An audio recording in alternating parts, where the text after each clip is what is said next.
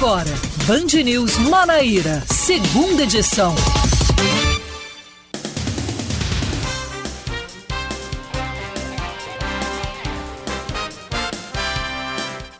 Horas 4 minutos, 5 e 4. A partir de agora, você vem comigo e junto a ele também Vitor Oliveira, que já está aqui conosco. Vitor, boa tarde, seja bem-vindo. Começando agora o Band News Manaíra, segunda edição. Boa tarde, Sueli. Boa tarde para quem está nos ouvindo. Uma boa semana para todos vocês, né? Que seja uma semana de paz e de notícias boas. Ah, é o que a gente mais espera, incluindo essas notícias boas, por favor, fim de guerra, já anotando aqui na listinha, é, sem mais desastres naturais aqui na, no Brasil, e assim a gente ter um, um ano que começou pós-carnaval, né? Exatamente. Começar bem. Então hoje, segunda-feira, começando a semana nesse clima de esperança e animação, dia 7 de março de 2022.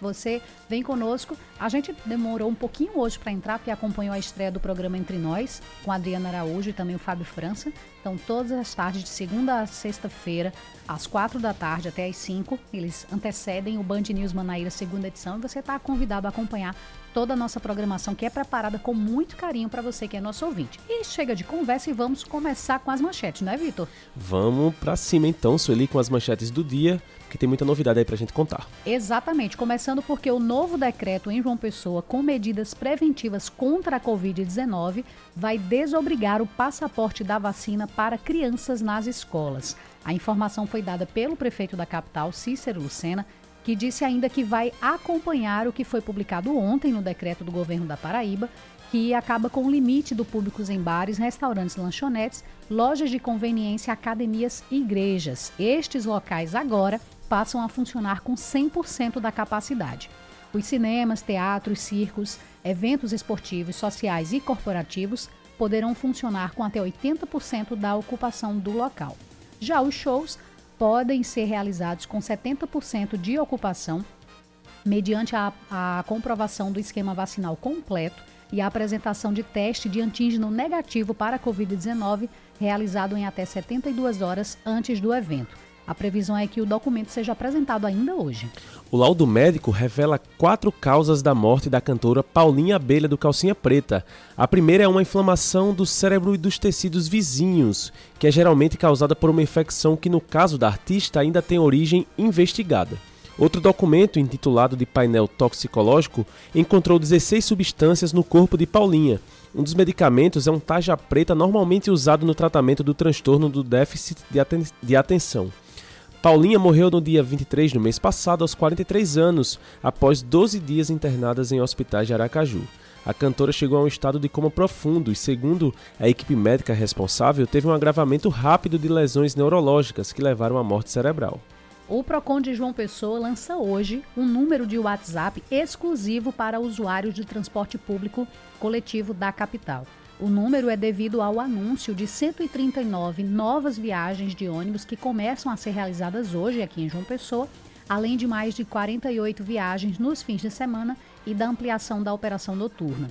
Através do 988739976, o consumidor pode formular queixas, reclamações e denúncias em relação ao serviço. Vou repetir o número: 988769976 ou perdão, 739 88739976. De acordo com o secretário do Procon, Roger Guerra, todas as demandas vão ser encaminhadas às empresas de transporte público para que sejam tomadas as devidas providências. A janela partidária vai deixar ao menos sete partidos sem representantes na Assembleia Legislativa da Paraíba. O Avante deve perder Felipe Leitão, Tião Gomes e Júnior Araújo, que ainda não definiram qual partido vão seguir o deputado estadual Tassiano Diniz vai deixar o Avante para se filiar à União Brasil, que é o antigo PSL. Por sua vez, o Partido Verde perde Cabo Gilberto, que vai para o PL. O Podemos pode ficar sem Edmilson Soares, Branco Mendes, João Gonçalves e Lindolfo Pires. Ainda tem o PSB, que perde Estela Bezerra, Jeová Campos e Cida Ramos, que agora estão no PT. A previsão é que mais de 30% dos parlamentares da Assembleia, da Assembleia Legislativa devem realizar trocas de legenda. Notícias do esporte. O clássico Emoção, válido pela sétima rodada da Copa do Nordeste, termina empatado em 1 a 1. Na partida que você ouviu ontem aqui na Band News FM Manaíra, o Botafogo abriu o placar no Almidão com Gabriel Iano no primeiro tempo e o Campinense empatou no segundo tempo com Olávio. O Botafogo permanece em terceiro lugar no grupo B, mas chega aos 12 pontos. Já o Campinense cai uma posição no grupo A, vai para sexto com seis pontos e deixa escapar a chance de entrar no G4 desta rodada. Belo e Raposa voltam ao, volta a campo no dia 19 para a última rodada da fase de grupos do Nordestão. O time da capital viaja até São Luís, no Maranhão, para enfrentar o Sampaio Correia e a equipe de Campina Grande recebe o Ceará no Amigão. Todos os jogos estão marcados para as 5h45 da tarde.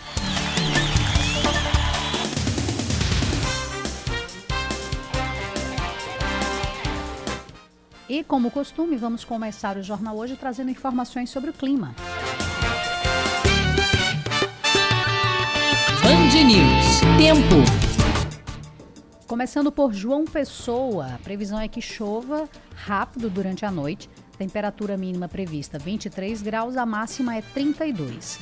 Nesse instante, os termômetros marcam, segundo a Clima Tempo, 31 graus, com sensação térmica de 35. A previsão estava até mais cedo também, então João Pessoa acabou segurando, mas como o sol já está se pondo, as nuvens ainda estão no céu, há a possibilidade de que essa temperatura comece a cair aqui em João Pessoa. E é o que a gente espera, né? Porque o calor está muito grande. Agora, indo para Campina Grande, também tem previsão de pancadas de chuva à noite. A temperatura mínima prevista 30, é, 20 graus, a máxima 30.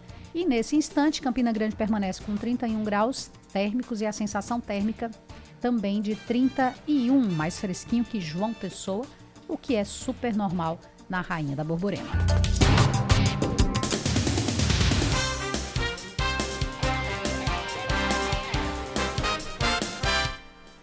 O WhatsApp é aberto para participação do nosso ouvinte, 991 11 9207, contato da Band News FM. E olha, você que por um acaso aí tá sem rádio e quer acompanhar o nosso programa, basta baixar o aplicativo Band Rádios e lá na Band News FM João Pessoa e você vai acompanhar e não vai perder nenhum detalhe do jornal Band News Manaíra, segunda edição, que está só começando.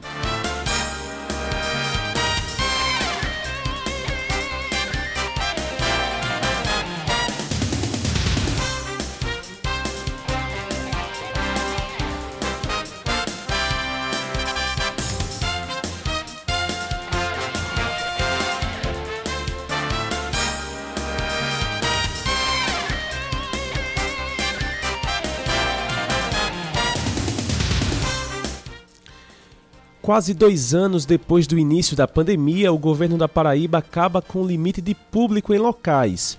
O novo decreto divulgado ontem e que começa a valer hoje revela que as autoridades de saúde do estado liberaram o funcionamento dos bares, restaurantes, lanchonetes, lojas de conveniência, igrejas e academias com 100% de sua capacidade. Um dos assuntos de maior repercussão no momento é o da obrigatoriedade do uso de máscaras. No Rio de Janeiro, por exemplo, não é preciso usar o equipamento de proteção.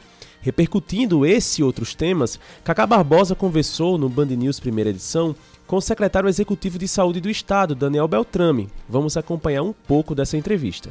A gente tem visto, secretário, várias capitais no país abolindo o uso de máscaras em ambientes abertos. Tem previsão de algo semelhante acontecer aqui na Paraíba? Olha, Cacá, por hora, a gente precisa compreender que nós temos uma caminhada, temos que cumprir o final da caminhada, mesmo a gente observando melhoras importantes, ainda bem, graças a Deus, no que diz respeito especialmente ao número de pessoas internadas, ao novo número de pessoas internadas todo dia e também ao número de vidas perdidas. Mas a gente precisa entender que a máscara é uma medida muito, muito, muito importante de proteção para a gente garantir que a gente vai conseguir manter a circulação do vírus como uma circulação baixa. A máscara talvez seja uma medida a ser pensada quando a gente tiver convicção de que a gente endemizou, sai da condição de pandemia, ou pelo menos da condição de emergência sanitária, e leva a pandemia para uma condição de endemia. Quando a gente observa a gripe, a gripe comum, a gente tem momentos do ano em que ela nos desafia mais. E ali, naqueles momentos, a gente tem um crescimento episódio de eventuais quadros moderados e graves e vidas perdidas. A pandemia da Covid-19 não é assim ela é uma constante de casos diários novos que não apesar de assumirem um comportamento de trajetória de descida para formar um novo vale, né, um novo ponto baixo na curva de casos, elas ainda são uma constante. A mesma coisa para pessoas internadas e também para vidas perdidas. É fato que nós, mais uma vez, deixamos a barreira psicológica de mais de 200 pessoas internadas ao dia na Paraíba. Temos agora né, algum intervalo ali entre 150 e 180 pessoas, variações diárias. E também, quando a gente observa é, as vidas perdidas para a Covid-19, a gente também consegue observar uma redução de óbitos novos divulgados ao dia. Isso tudo boa notícia mas que são notícias que precisam nos encorajar a continuar nos protegendo, Cacá. Mais de um milhão de pessoas com 18 anos ou mais sem terceira dose. A gente não pode esquecer em momento nenhum que adulto protegido é aquele que tomou três doses para a Covid, né, vacina, se o seu esquema vacinal não foi a vacina Janssen. Todo mundo que tomou Coronavac, Pfizer e AstraZeneca e tem 18 anos ou mais precisa ter três doses. Essa medida é fundamental para continuar nos ajudando a pavimentar essa estrada que vai nos levar até o final da situação de emergência sanitária.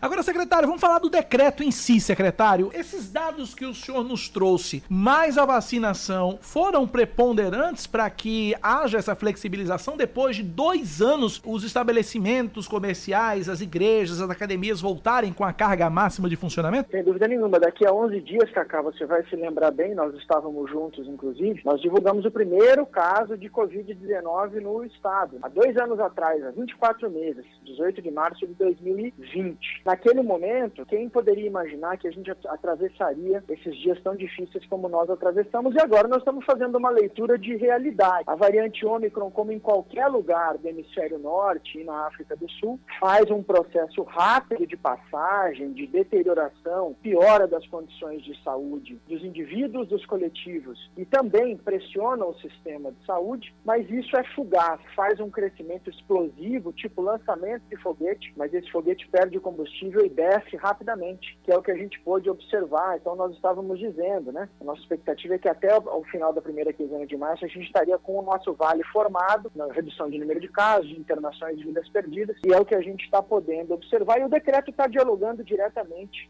com isso, mas a gente não deve esquecer, o decreto ele não está decretando o fim da pandemia, ele está decretando medidas proporcionais e a gente sempre lembrar, o que vira o jogo na pandemia é o nosso comportamento. Se eu estou protegido com máscara e se eu estou com as doses de vacina que eu preciso receber, eu certamente estou colaborando para a gente sair dessa condição que eu acabei de dizer. Antes da pandemia terminar, a gente precisa tirar o mundo e o Brasil da condição de emergência sanitária. Hoje a pandemia, precisamos lembrar, é decretada, né? pela OMS como emergência sanitária de interesse global. E a gente precisa sair dessa condição e dessa situação. E é só o nosso comportamento, máscara no rosto e vacina no braço, que vai nos ajudar a fazer isso.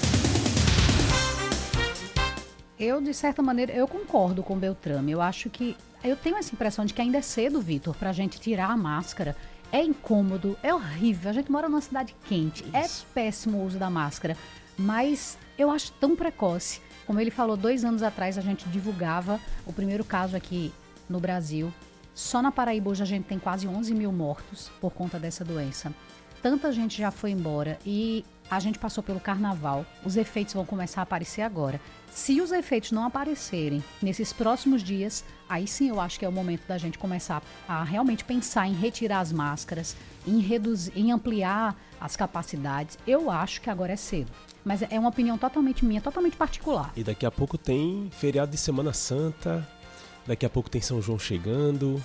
Então, querendo ou não, assim, são festas que, em tese, né, duram alguns meses, né, dois meses de distância de um para o outro, né, amarrando um no outro, mas que geram reflexos, né, a nível de hoje, de uma realidade tão difícil que a gente tem vivido, a ponto de nos preocupar, né? É, porque, infelizmente, a gente vive numa sociedade em que as pessoas, infelizmente, fazem questão de serem indisciplinadas, né? Exatamente. Com, com medidas, com regras. Então, eu acho, concordo com você totalmente, Sueli, assino embaixo, é, que eu acho muito cedo, muito precoce ainda para para retirar essas, essa obrigatoriedade. Né? É verdade, Vitor. É agora sim. Aí diz, ah, mas vocês apresentam com máscara? Eu passo a tarde com. Eu tiro na hora do jornal, porque você segurar uma hora falando com a máscara realmente é muito complicado. Então, mas antes de sentar aqui, eu passo álcool em absolutamente tudo. Tudo. Em tudo. Aqui na capinha do microfone, todo equipamento, passo álcool, passo álcool na cadeira que eu sento. Então, é um cuidado que, que eu tenho, porque a gente nunca sabe se a pessoa que estava antes de mim for assintomática também não sabe. Então, enfim, são os cuidados que a gente tem que ir tomando, mas a gente segue falando sobre esse assunto porque o novo decreto da Prefeitura de João Pessoa está para sair hoje, vai desobrigar o passaporte da vacina. Esse assunto já foi antecipado pelo prefeito. É, no caso, vai desobrigar o passaporte da vacina nas crianças aqui na escola da capital. A medida vale por pelo menos 30 dias e foi antecipada hoje pelo prefeito Cícero Lucena. As crianças entre 5 e 11 anos poderão ir às escolas sem ter que apresentar o passaporte da vacina durante a vigência do novo decreto. E sobre isso, a gente falar agora ao vivo com o advogado do Sindicato dos Estabelecimentos de Ensino do Estado da Paraíba, Odésio Filho. Odésio, boa tarde, bem-vindo ao Band News Manaíra, segunda edição. Boa tarde a todos que nos escutam pela Band News FM. Odésio, para a gente começar, é, o sindicato dos estabelecimentos de ensino do estado da Paraíba, o que pensam com relação à questão do passaporte da vacina? A questão do passaporte da vacina, em primeira mão, nós entendemos, defendemos e motivamos a vacinação de todos, seja da criança, seja do adulto, desde que recomendado pelas autoridades de saúde. Inclusive, as escolas possuem um programa de incentivo à vacinação não só de Covid, como todas as outras vacinas é, disponíveis para as crianças, adolescentes e adultos. Mas, em relação ao passaporte da vacina em si, o sindicato entende que este é desnecessário, tendo em vista que a escola ela é um ambiente seguro, é um ambiente controlado, diferente de outros ambientes públicos, é, a escola há um controle de pessoas de entrada, onde no interior desta só é frequentado diariamente pelas mesmas pessoas. Então não há uma rotatividade de pessoas como há em grandes centros comerciais. Certo. Vitor, que está aqui conosco, tem uma pergunta para você também. Boa tarde, Odésio. Sou Vitor Oliveira. Boa tarde para você, uma boa semana. É, Odésio, é o seguinte: as crianças né, estão na escola, é, muitas pessoas de fato julgam de fato que a escola é um ambiente realmente seguro nesse sentido.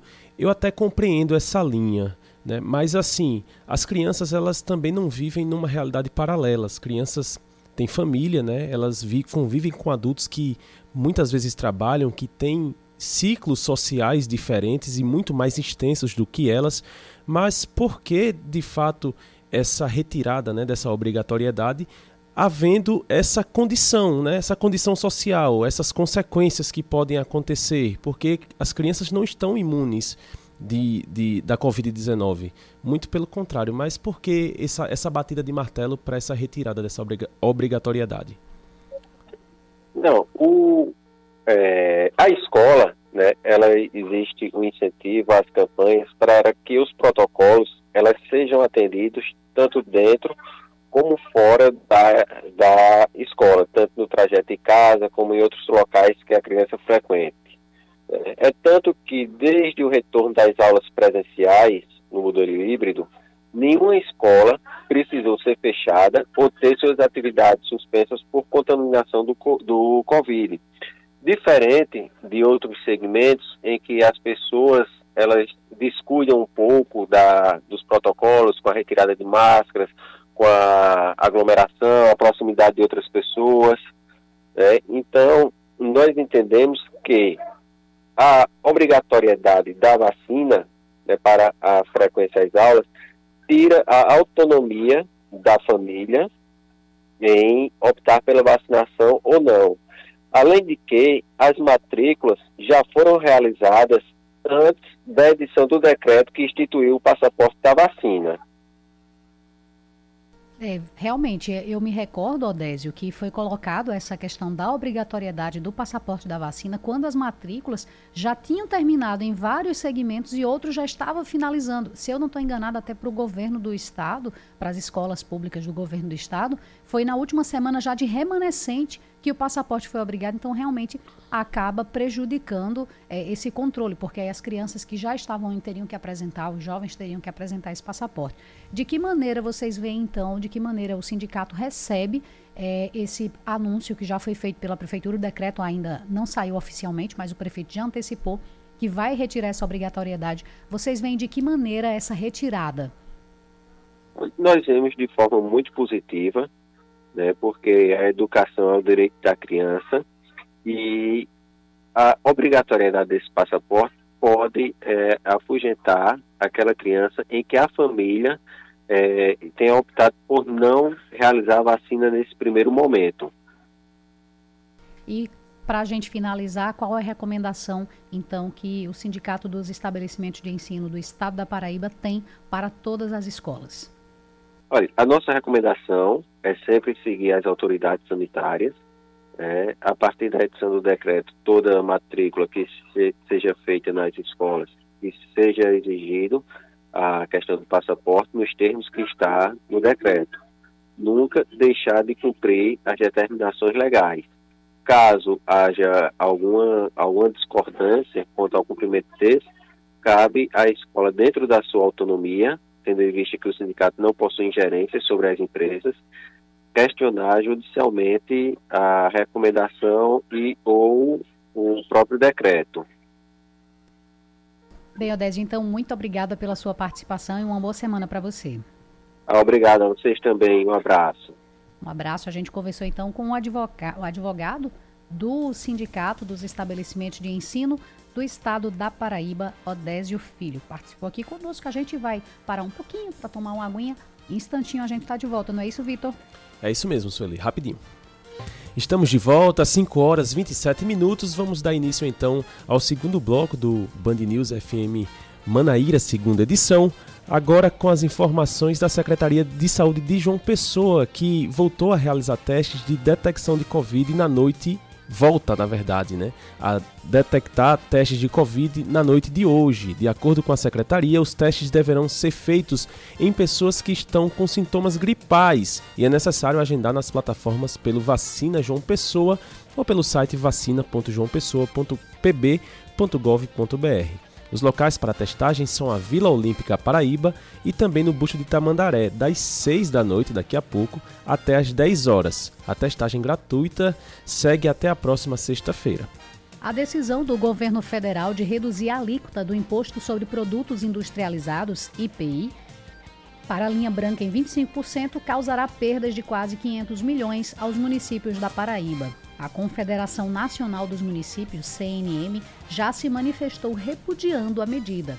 Como o IPI compõe a cesta do, de impostos compartilhados com as prefeituras, sendo parte importante do Fundo de Participação dos Municípios, a medida causará desequilíbrio orçamentário, de acordo com a Confederação. A CNM ressalta que reforçará uma atuação do, no Congresso Nacional no sentido de aprovar matérias que impõem ao governo federal medidas de compensação dos efeitos dessas reduções. A Lei Complementar 184, sancionada por Bolsonaro, pode beneficiar Ricardo Coutinho. Isso porque o texto aprovado diz que a pena de inelegibilidade não se aplica a gestores que tenham tido as contas julgadas irregulares, sem imputação de débito e sancionados exclusivamente com o pagamento de multa. Na análise das contas de 2006, o, o TCE não imputou débito ao petista. A lei pode livrar Coutinho de se tornar inelegível exclusivamente nesse processo. Apesar desta brecha jurídica, Ricardo continua impedido de participar das eleições deste ano, por determinação do Tribunal Superior Eleitoral. Um trecho da ciclovia na Orla do Cabo Branco foi interditado pela Prefeitura após ceder. A destruição da ciclovia ocorreu na semana passada e foi provocada pela força das águas do mar. Do mar. Empresários que atuam na região reclamam da demora para a resolução do problema. Já a Prefeitura Municipal de João Pessoa afirma que o trecho está inserido no projeto de recuperação da calçadinha. O projeto inclui a contenção da erosão por meio de muro de gabião, reconstrução da calçada, da faixa de rolamento em asfalto, e do equipamento de drenagem, recuperação da ciclovia e a construção da escada de acesso à praia. O projeto ainda inclui toda a adequação para a garantia de acessibilidade. Esportes Vitor. Pela quinta rodada do Grupo B do Campeonato Paraibano, 13 Nacional de Pato empatam em 2 a 2 em partida realizada ontem no estádio Presidente Vargas, em Campina Grande. O Nacional abriu o placar com Romarinho na primeira etapa. Na volta do intervalo, o Galo empatou com Carlinhos, mas Felipe Araújo, de pênalti, devolveu a vantagem ao Canário do Sertão. Também numa penalidade máxima, Ramonzinho empatou para o Galo no finalzinho do jogo. Com resultado, os dois times não mudaram de lugar na tabela. O Nassa lidera o grupo B com 7 pontos, enquanto o Galo é o terceiro colocado com 5 pontos. Situação aí complicada do 13, viu?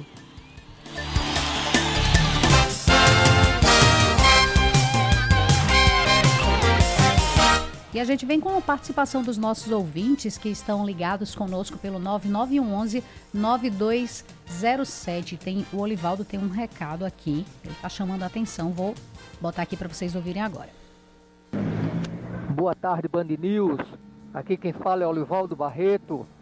Estou aqui na rua Capitão João Freire, em frente ao número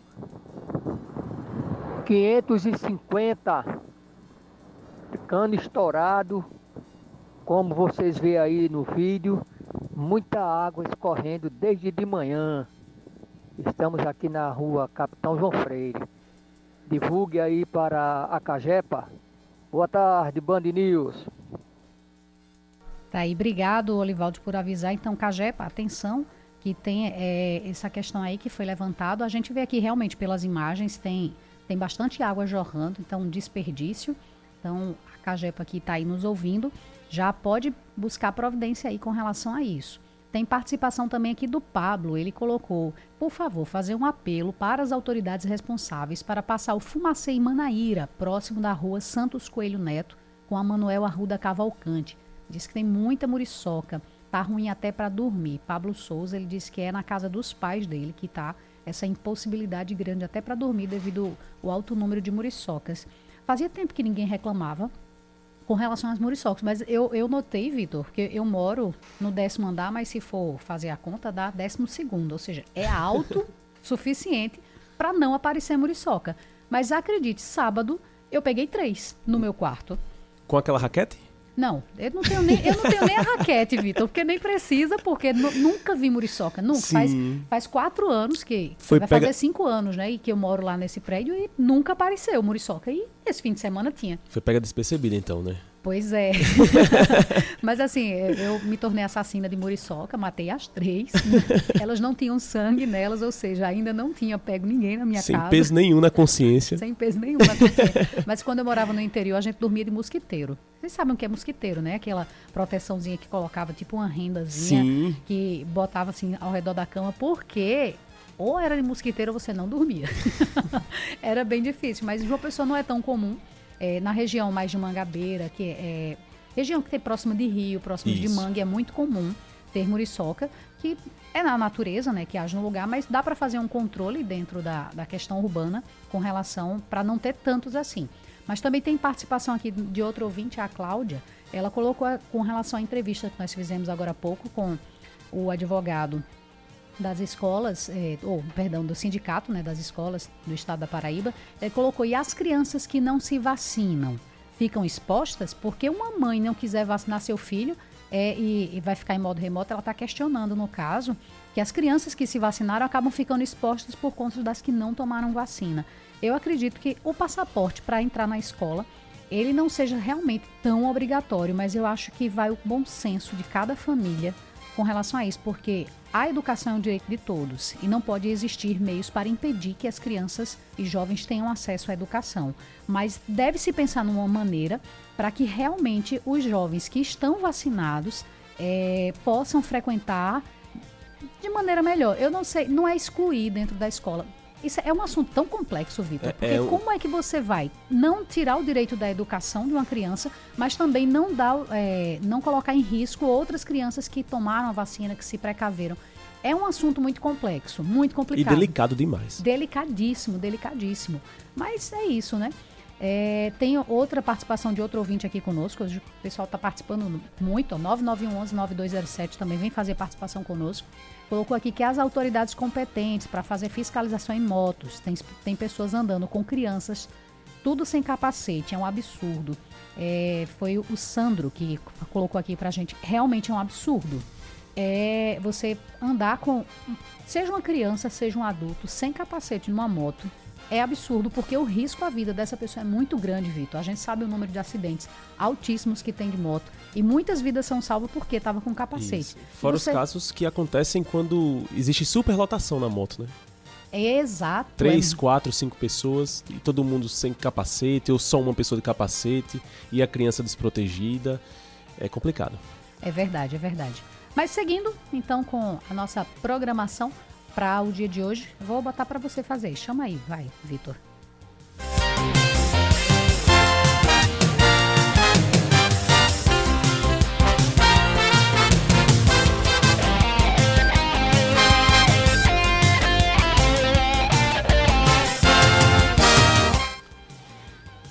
5 horas e 36 minutos, o Procon de João Pessoa lança um número de WhatsApp exclusivo para os usuários do transporte público coletivo da capital. Betinho Nascimento. Vez ou outra a gente acompanha aqui em João Pessoa diversos problemas relacionados ao transporte público divulgados aí em redes sociais, ou quando a gente passa aí nas paradas dos ônibus, sempre o passageiro tem alguma reclamação a fazer em referente a, aos ônibus, a demora que eles chegam nas paradas, superlotação, inclusive na pandemia a gente observou que muitos lugares respeitaram aí o distanciamento e o ônibus foi bem difícil, a gente observou que Muitos ônibus ainda tinham pessoas em pé, pessoas aglomerando e foi difícil de controlar.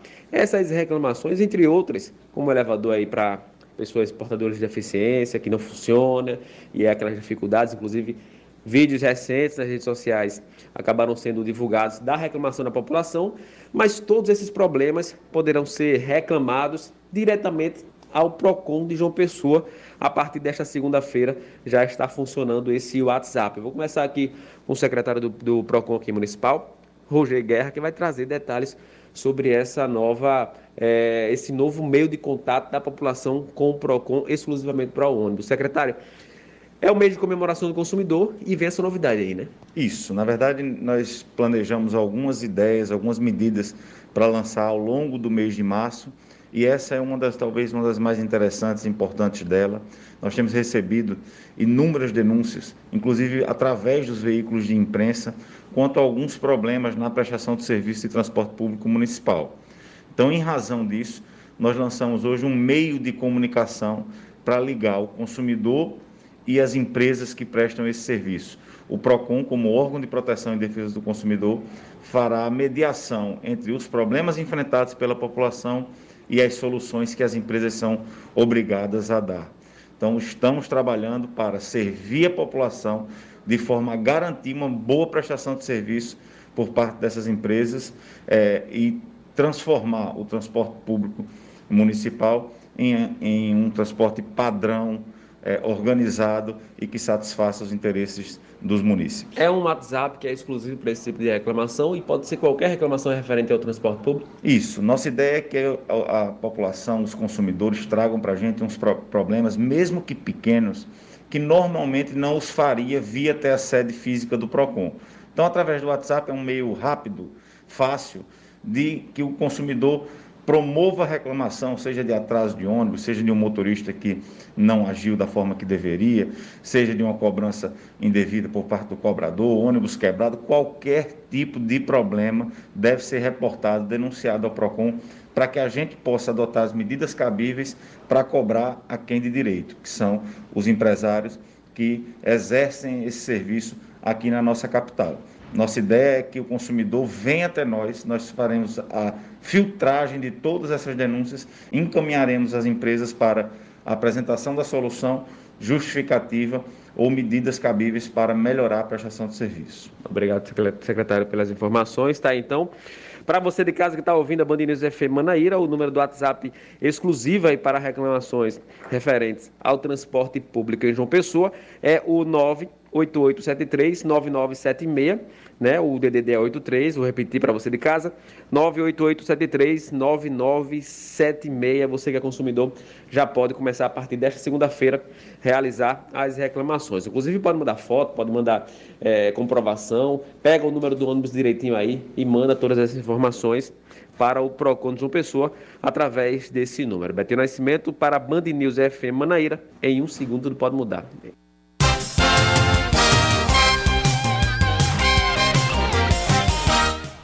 5 horas e 40 minutos, vamos trocar aqui de assunto e falar agora que o deputado estadual Jeová Campos deixou o PSB e retorna ao PT, pensando nas próximas eleições. Hoje ele participou do programa Muito Mais na TV Band Manaíra, conversou com Gerardo Rabelo e Cláudia Carvalho. O deputado falou sobre o retorno ao PT, o futuro na política e a nova oposição, a nova oposição conjuntura da oposição da Paraíba, perdão, a nova conjuntura da oposição da Paraíba. Vamos acompanhar um pouquinho dessa entrevista. As grandes causas do PT eu sempre as defendi. Elas andaram comigo. Se você for ver a agenda política da Paraíba, desde 2013 para cá, lá eu estava bem posicionado naquilo que era as questões que o PT enfrentava na conjuntura nacional. Fosse o impeachment da Dilma, onde grande ato na Paraíba em solidariedade da presidenta Dilma foi um requerimento da nossa autoria organizado com o ex-governador Ricardo, é, a luta política que nós fizemos pelo Lula livre, o resgate histórico da necessidade de colocar como fato real e verdadeiro a importância do presidente Lula na construção da transposição, especialmente nas áreas secas do Nordeste brasileiro, papel que a Dilma teve, enfim, é a pauta nacional sempre fui governado pelo PT. Me filiei formalmente ao PT no ano de 88, fiquei no PT até 2013, ganhei eleição pelo PT em 2006, fui candidato a deputado federal pelo PT em 2010, mas em 2013 na Paraíba tinha uma questão. O PT, uma parte do PT era oposição a Ricardo. Eu entendi que o governo de Ricardo era merecedor do meu apoio político. Eu não achei confortável estar no partido e fazer uma posição governador Ricardo. Então fizemos essa mudança, mas a história se coloca de forma bastante prazerosa para mim. Tenho o direito de dizer que terminarei a minha vida política exercendo esse mandato finais de dias, até pouco mais de 11 meses, nos quadros do PT e me colocando como militante do partido para as causas que assim a conjuntura exigia. Quer dizer que o senhor não vai tentar a reeleição? Essa eleição eu tenho um compromisso com uma substituição do meu nome pelo nome do deputado, futuro deputado Francisco Campos, Chico Campos, Chico Mendes, que é um primo irmão. E esse compromisso é porque também em mim não exigia mais uma compreensão da necessidade de um quarto mandato de deputado estadual. O senhor se desiludiu com a política, deputado? Não, ao contrário. Por quê? Por que desistiu? Eu não me desiludi. Eu vou fazer política enquanto vivo for. Sou militante político. Ajudarei a Jackson Macedo, aqui em saúde, por estar abrindo todas as portas para que a gente possa entrar no PT, de fato, com coração valente e de cabeça erguida, e dizer a Jacques que estou ao lado dele para ajudar coordenar a campanha do Lula, para ajudar a coordenar a campanha aqui do nosso Ricardo Coutinho. Estarei na linha de frente da, do grande debate político. Então, não estou saindo da política. Eu não quero mais um mandato de deputado estadual, porque não me parece mais prazeroso. Já três mandatos. Parece um pouco oligarca essa história de ir para mais um mandato. E a substituição que nós estamos fazendo com o nome de Chico Mendes, ela é uma substituição muito amadurecida. Chico, um grande gestor São José Piranhas, tem experiência que nos orgulha de dizer que a maior referência administrativa hoje na Paraíba está lá em São José Piranhas. E é essa pessoa que nós escolhemos para nos substituir. Deputado, a filiação do senhor junto com Estela Bezerra e Cida Ramos criou uma, uma especulação de que na Assembleia estaria, estariam reunidos água e óleo, né? Porque os senhores são de esquerda, Valber Virgulino e Cabo Gilberto, enfim, estão na oposição, são de direita ou, ou ultradireita. Como é que vai ser essa convivência? Hugo Moreira, nosso assessor proeminente, posso dizer assim, estava numa entrevista comigo na última sexta-feira. Meu amigo Malvino, manda um abraço para ele. Essa pergunta veio de um ouvinte. E eu fico categórico. E afirmo aqui.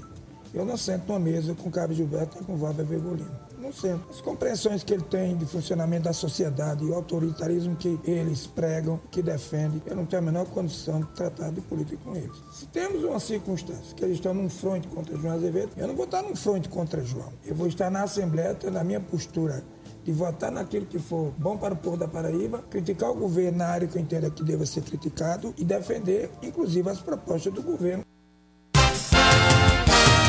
5 horas e 45 minutos, um instantinho que a gente está de volta. Você está ouvindo Band News Manaíra, segunda edição.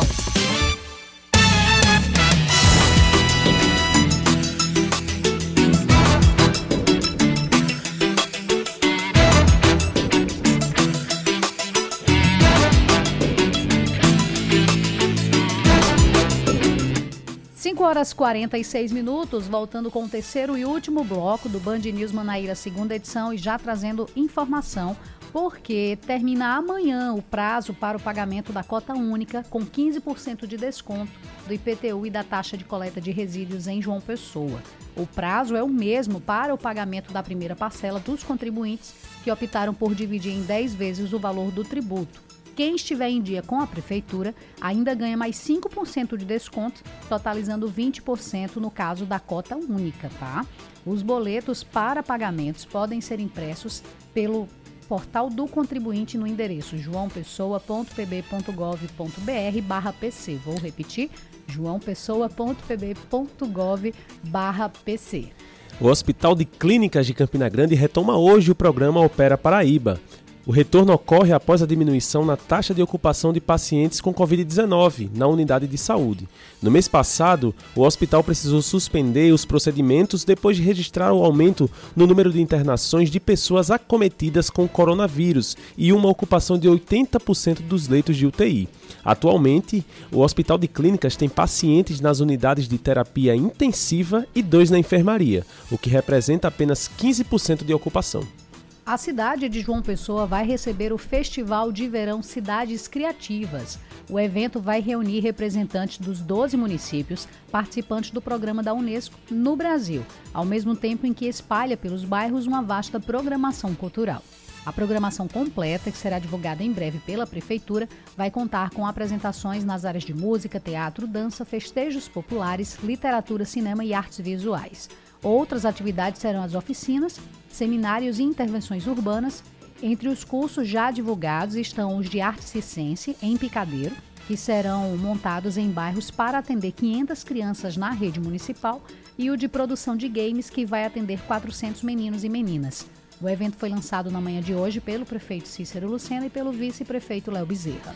Uma nova cratera se abriu na Avenida Expedicionários antes de ontem, em João Pessoa, causado pelas fortes chuvas. Essa não é a primeira vez que um buraco se abre na mesma avenida. De acordo com a Cagepa, nos últimos cinco anos foi registrada a abertura de quatro buracos, de médio e grande porte, na avenida. São buracos que atingiram a rede de esgotos. O buraco já está sendo reparado pelo órgão e fica no cruzamento com a Avenida Júlia Freire. Esporte, o Souza goleia o Globo do Rio Grande do Norte por 5 a 1 em partida realizada ontem à noite no Marizão, em Souza, pela sétima rodada da Copa do Nordeste. O time potiguar abriu o placar como visitante, mas depois o Dinossauro tomou conta do jogo e atropelou o time potiguar com três gols do atacante Arthur. Com a goleada, o Souza chegou aos 10 pontos e está na sétima colocação do Grupo A e vai para a última rodada da primeira fase com chances reais de classificação. Já o Globo encerra a rodada na penúltima colocação do Grupo A, com cinco pontos a dois do G4 e ainda vivo na, e ainda vivo na busca pela vaga na próxima fase. Na última rodada, dia 19, o Souza visita o Atlético de Alagoinha e o Globo recebe o Náutico.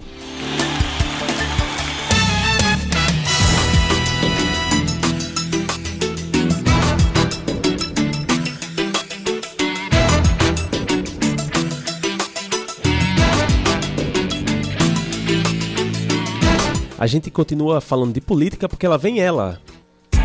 Política, com Cláudia Carvalho. E agora é o momento do, né, da coluna de Cláudia Carvalho, de Cláudia Carvalho, quase que não sai, perdão. Ela vai falar um pouco sobre a fofoca de Campina Grande, uma abordagem bíblica para direita e esquerda atualizadas. Nos últimos dias, um dos assuntos mais comentados no Brasil no Twitter foi o termo a fofoca de Campina. Milhares de pessoas no país todo especularam o que seria a tal maledicência que ia acompanhada de vídeos. Tamanha foi a curiosidade que alguns perfis publicaram as imagens e o assunto repercutiu por mais de uma semana. Mas do que, que se trata? Bom, a sogra do prefeito de Campina Grande, Bruno Cunha Lima, teve um vídeo íntimo vazado na internet. Isso. O vídeo foi gravado por alguém que decidiu compartilhar na internet as imagens sem o consentimento, sem o consentimento das pessoas filmadas. Você pode até recriminar o comportamento da sogra de Bruno, mas terá, por dever de justiça, que condenar com mais veemência quem cometeu o crime de expor essa mulher dessa maneira. O dano causado à imagem dela é imensurável, o julgamento e o cancelamento também. Ela não tem atuação política e o único motivo pelo qual esse assunto se manteve no topo da curiosidade nacional foi o fato da filha dessa mulher ter casado com o prefeito de Campina Grande. Começaram a fazer inúmeras ilações. Disseram que ela é conservadora, é evangélica radical, defensora fervorosa de Bolsonaro e outras deduções incompatíveis com o comportamento, digamos, livre registrado nesse vídeo. Se é pela moral e pelos bons costumes, eu não sei. Também não pretendo julgar o que ela fez ou o que ela faz mas me incomoda muito, isso sim, o tribunal de julgamentos sumários das redes sociais. Mas vamos resumir aqui o cerne da questão. Ela não deveria ser atacada por ser sogra de um político, e nem ele também deveria ser alvo por causa de um comportamento da mãe da esposa. Bruno é um político conservador, é simpatizante do presidente Jair Bolsonaro e esteve recentemente em Brasília junto com a esposa em um compromisso oficial ao lado da primeira-dama Michele Bolsonaro e da ministra Damares Alves. Qual a relação disso com a sogra? Zero. Mesmo assim, um post que tenta desqualificar a sogra dele mostra a foto da primeira-dama campinense junto com Michele e com Damares nesse mundo de impiedades automáticas, chama a atenção que até mesmo setores da esquerda, que hipoteticamente lutam pelo empoderamento das mulheres, caiam na esparrela de detonar a sogra de Bruno. Aí vem a pergunta: sororidade então só vale dentro da bolha? Esqueletos no armário, quem não tem? Será que cada um de nós resistiria à gravação não autorizada de sua intimidade? Vamos colocar a hipocrisia de lado e seguir aquele conselho bíblico e atemporal que nos manda tirar a trave dos nossos olhos ao invés de condenar o argueiro que está no outro ou na outra. 5 horas e 53 minutos. Ainda há pouco a gente trouxe informação para vocês com relação ao número do WhatsApp que o PROCON está disponibilizando com relação à questão dos ônibus da cidade de João Pessoa porque as linhas de ônibus elas estão sendo retomadas a partir de hoje aqui na cidade, com mais viagens nos dias úteis. Além disso, serão mais de 48 viagens nos fins de semana e ampliação da operação noturna. Então, com isso, o Procon lançou o número do WhatsApp. Daqui a pouquinho eu repito para você poder anotar esse número, porque agora quem vai explicar para a gente como é que vai ficar essa questão da ampliação das, das linhas é o superintendente da CEMOB, George de Moraes, que traz informação para a gente agora. A partir desta segunda-feira, 7 de março, o sistema de transporte coletivo de João Pessoa passará a contar com um novo pacote de melhorias. Serão mais linhas, mais viagens e mais ônibus nas ruas. Quatro novas linhas atendendo o Alto do Mateus, Mangabeira, Torre, Tambaúzinho. 139 viagens a mais nos dias úteis distribuídas em 20 linhas. Serão mais três linhas nos sábados. Reforço de 24 viagens nos sábados e 24 viagens nos domingos, reforço na operação noturna, mais 16 veículos nas ruas, subindo de 364 para 380 ônibus, além do compromisso de diminuir a idade média da frota de 9 para 6 anos. Com mais esse esforço, a Prefeitura de João Pessoa pretende garantir um serviço de melhor qualidade para os mais de 160 mil pessoenses que diariamente utilizam o transporte coletivo em João Pessoa. E olha, é, como eu prometi para você, trazer o um número do PROCON para caso essas medidas que o George de Moraes falou é, não estejam sendo cumpridas.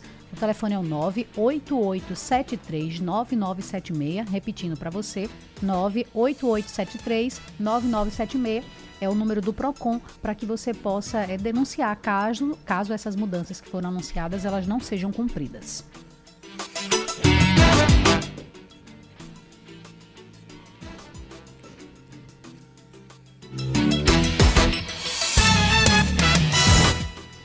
E agora a gente vai falar de esporte, né? O fim de semana foi cheio de rodadas, né? Da Copa do Nordeste, do Campeonato Paraibano. Teve clássico emoção, teve goleada do Souza, teve o 13 empatando e se complicando no Campeonato Paraibano e teve jogo também no Sertão. Tudo isso vai ser abordado aí na coluna de Ellison Silva. Esportes com Ellison Silva. A Copa do Nordeste foi o carro-chefe do fim de semana no futebol paraibano, começando pelo clássico emoção entre Botafogo e Campinense, que teve transmissão da Band News FM Manaíra no último domingo. O placar do jogo acabou em 1 a 1 em uma partida que foi de um tempo de cada time. O Belo no primeiro tempo poderia ter construído a vitória incontestável, mas desperdiçou algumas oportunidades e no segundo tempo, bastante modificado, o Campinense com Olávio conseguiu buscar o resultado de 1 a 1 que foi ruim para as duas equipes. Mas não foi tão ruim assim, mas também não foi bom. É porque o Botafogo em caso de vitória poderia se classificar e o Campinense se tivesse vencido a partida estaria no G4 do grupo A. Então as duas equipes entram na última rodada ainda com chance de classificação. O Botafogo está na terceira posição de seu grupo, mas agora também não pode mais vacilar. Vai precisar provavelmente vencer o Sampaio Correia fora de casa para não depender de outros resultados. E o Campinense também está na sexta posição da sua chave, vai precisar ganhar do Ceará em casa, jogo complicado. E se não vencer, não vai ter chances de se classificar para as quartas de finais do Nordestão. Um pouco depois, lá no Sertão Paraibano, aí foi passeio. Se o Internacional de Porto Alegre não conseguiu passar pelo Globo na Copa do Brasil, o Dinossauro do Sertão aplicou uma sonora goleada por 5 a 1 com destaque para o meia Arthur, autor de três gols na partida. Joboy marcou uma vez e Daniel Costa também completou esse marcador. Vitória incontestável do Souza, que só conquistou vitórias em casa jogando na Copa do Nordeste e ainda segue vivo com chance de avançar para o mata-mata da competição. Vai precisar vencer o Atlético de Alagoinhas fora de casa. Esses três jogos da última rodada serão todos no dia 19, todos às 17 horas e 45 minutos muita coisa em jogo ainda no Nordestão para os três times da Paraíba que têm chance sim de avançar para a sequência do torneio. Pelo Campeonato Paraibano, lá no Sertão também, em Cajazeiras, tivemos um empate entre Atlético e São Paulo Cristal por 1 a 1 no Presidente Vargas, no retorno do PV ao futebol paraibano, o 13, dono da casa, saiu na frente do Nacional de Pato, sofreu a virada e com um pênalti bem duvidoso, para a gente ser bem benevolente com a avaliação, acabou empatando já nos acréscimos do segundo tempo. O Galo da Borborema segue em situação um pouco complicada no Campeonato Paraibano, só venceu o Esporte Lagoa Seca, o Esporte Lagoa Seca que é aquele time que tomou 14, 14 gols em três partidas e a torcida já começa a questionar o trabalho do treinador Suélio Lacerda.